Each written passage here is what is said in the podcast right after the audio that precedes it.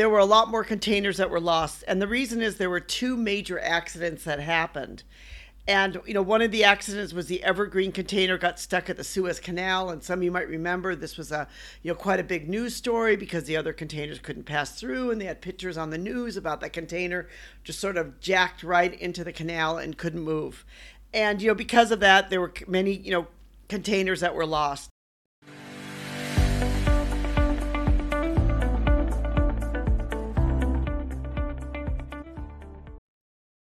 Hi, this is Anita from the Global Trade Gal. Today we're going to talk something about containers and specifically about containers and their seaworthiness. And why is seaworthiness even important? You know, you produce products, you spend a lot of time, money, effort. You have, you know, there's a certain risk involved whenever you're producing products and you're sending the products overseas.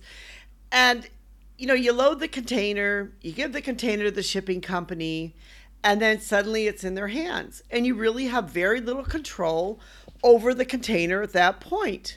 You have very little control as to exactly where they'll place the container on the ship, um, whether they'll even load it on the ship. You have very little control about what kind of weather they go through, what route they'll take, because your container is just literally one of thousands which is on the same cargo ship. You also have faith that the ship that is being put on is a ship that's seaworthy, that won't sink or won't have any other problems. So, actually, seaworthiness is important for anyone that is in the global trade. So, today I want to talk a little bit about seaworthiness because seaworthiness actually is a legal term that has to do with the maritime law. And it's important because if you ever have a container that has a problem, then you know you will be able to, you will have to be able to understand the seaworthiness. And if the ship was not seaworthy you of course would have a claim against the shipping company. You know it's really surprising though that most containers that are shipped do not have a problem.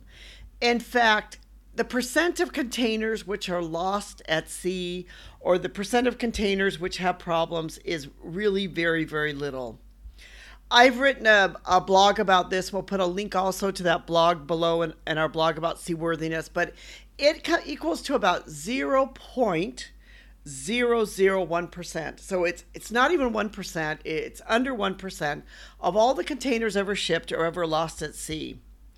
You know, for some reason in, in 2020 and 2021, there were a lot more containers that were lost. And the reason is there were two major accidents that happened.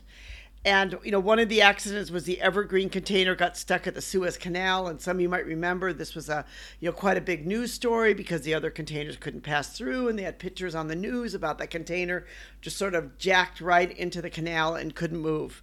And you know, because of that, there were many you know containers that were lost. There was also a container that was um, lost where basically you know they went through a storm and and it was the one um, Apus cargo ship that was traveling from Yantian, China to Los Angeles. And near the Hawaiian Islands, the cargo ship encountered these huge swells of water that sent, you know, um, over 1,800 containers into the ocean.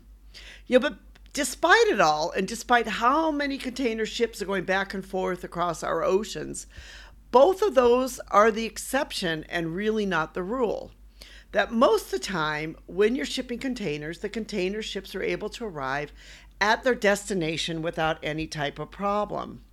And most of the problems that the container ships have actually has to do with weather related issues. Because both of these accidents or both of these issues with the containers actually ended up to be weather related. So that's kind of an interesting thing to note, but it's also interesting for us to note that are in global trade because, you know, as you know, the weather patterns are changing around the world due to global warming and other things. You know, this can start to become a problem, and we can start to see more, you know, storms like this, which are causing, you know, um, container ships to offload containers and other such problems. The other interesting statistic is that actually, the shipping companies usually find the containers.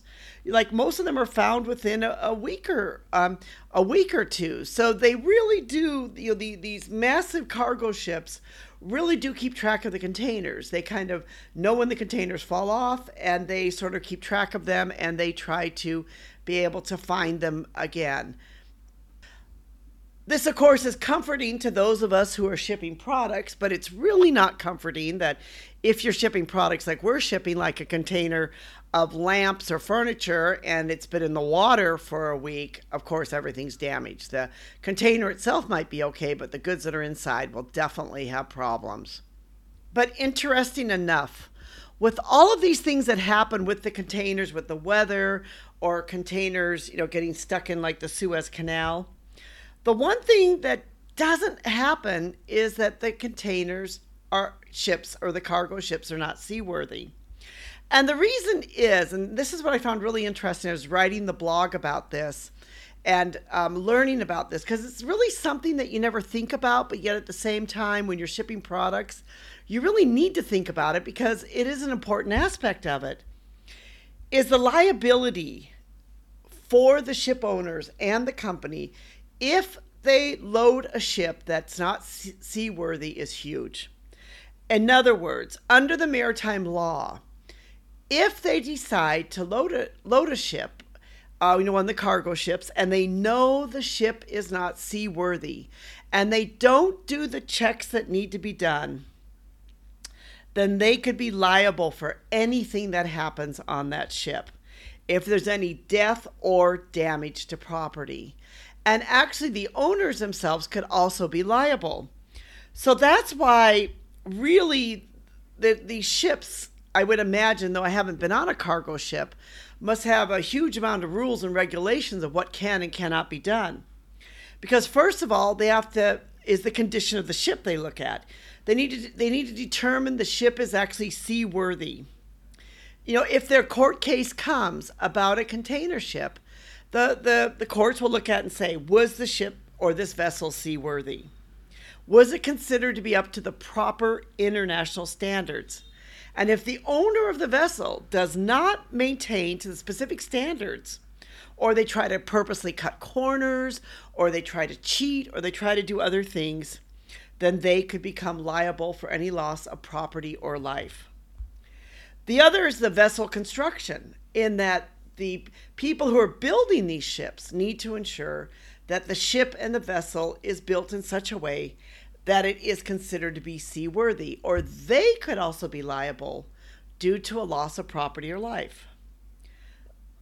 The last one would be the lapse in the ship maintenance.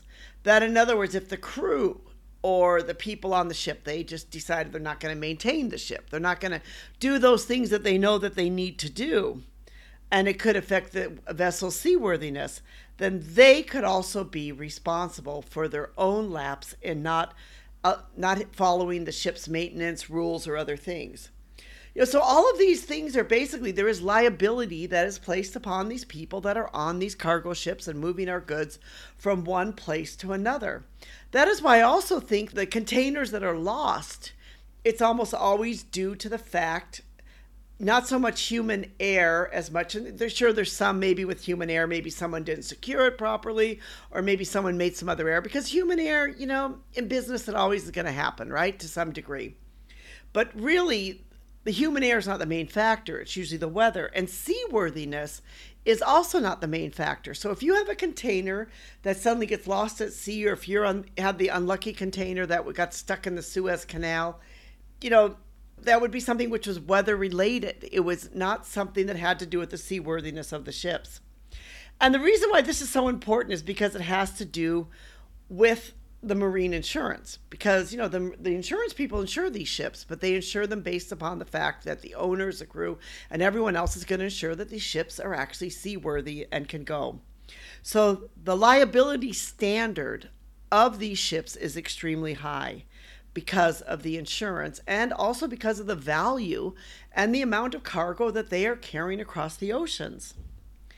So I think this is really interesting because we need to understand seaworthiness in case if you ever do have a problem with a container ship. And that's one question that your insurance company probably be asking. Was the container ship sea was the cargo ship seaworthy? Was this on a seaworthy vessel? Can the can the cargo ship or the cargo company become liable for the damage and what happened? So this is a really interesting aspect that you need to understand when you're in the global trade.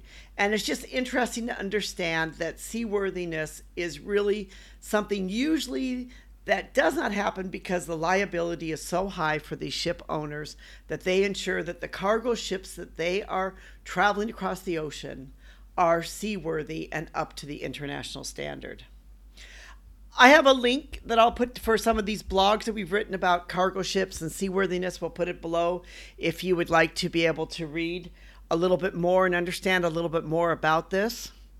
We thank you so much for listening. If you've enjoyed this podcast, give us a thumbs up, subscribe to us. We try to talk about all things to do with global trade, and we really do appreciate you and we appreciate you being part of our community. We like to thank our team, specifically Rico, for helping to put this together. We know without our team, this would not be possible. Thank you so much.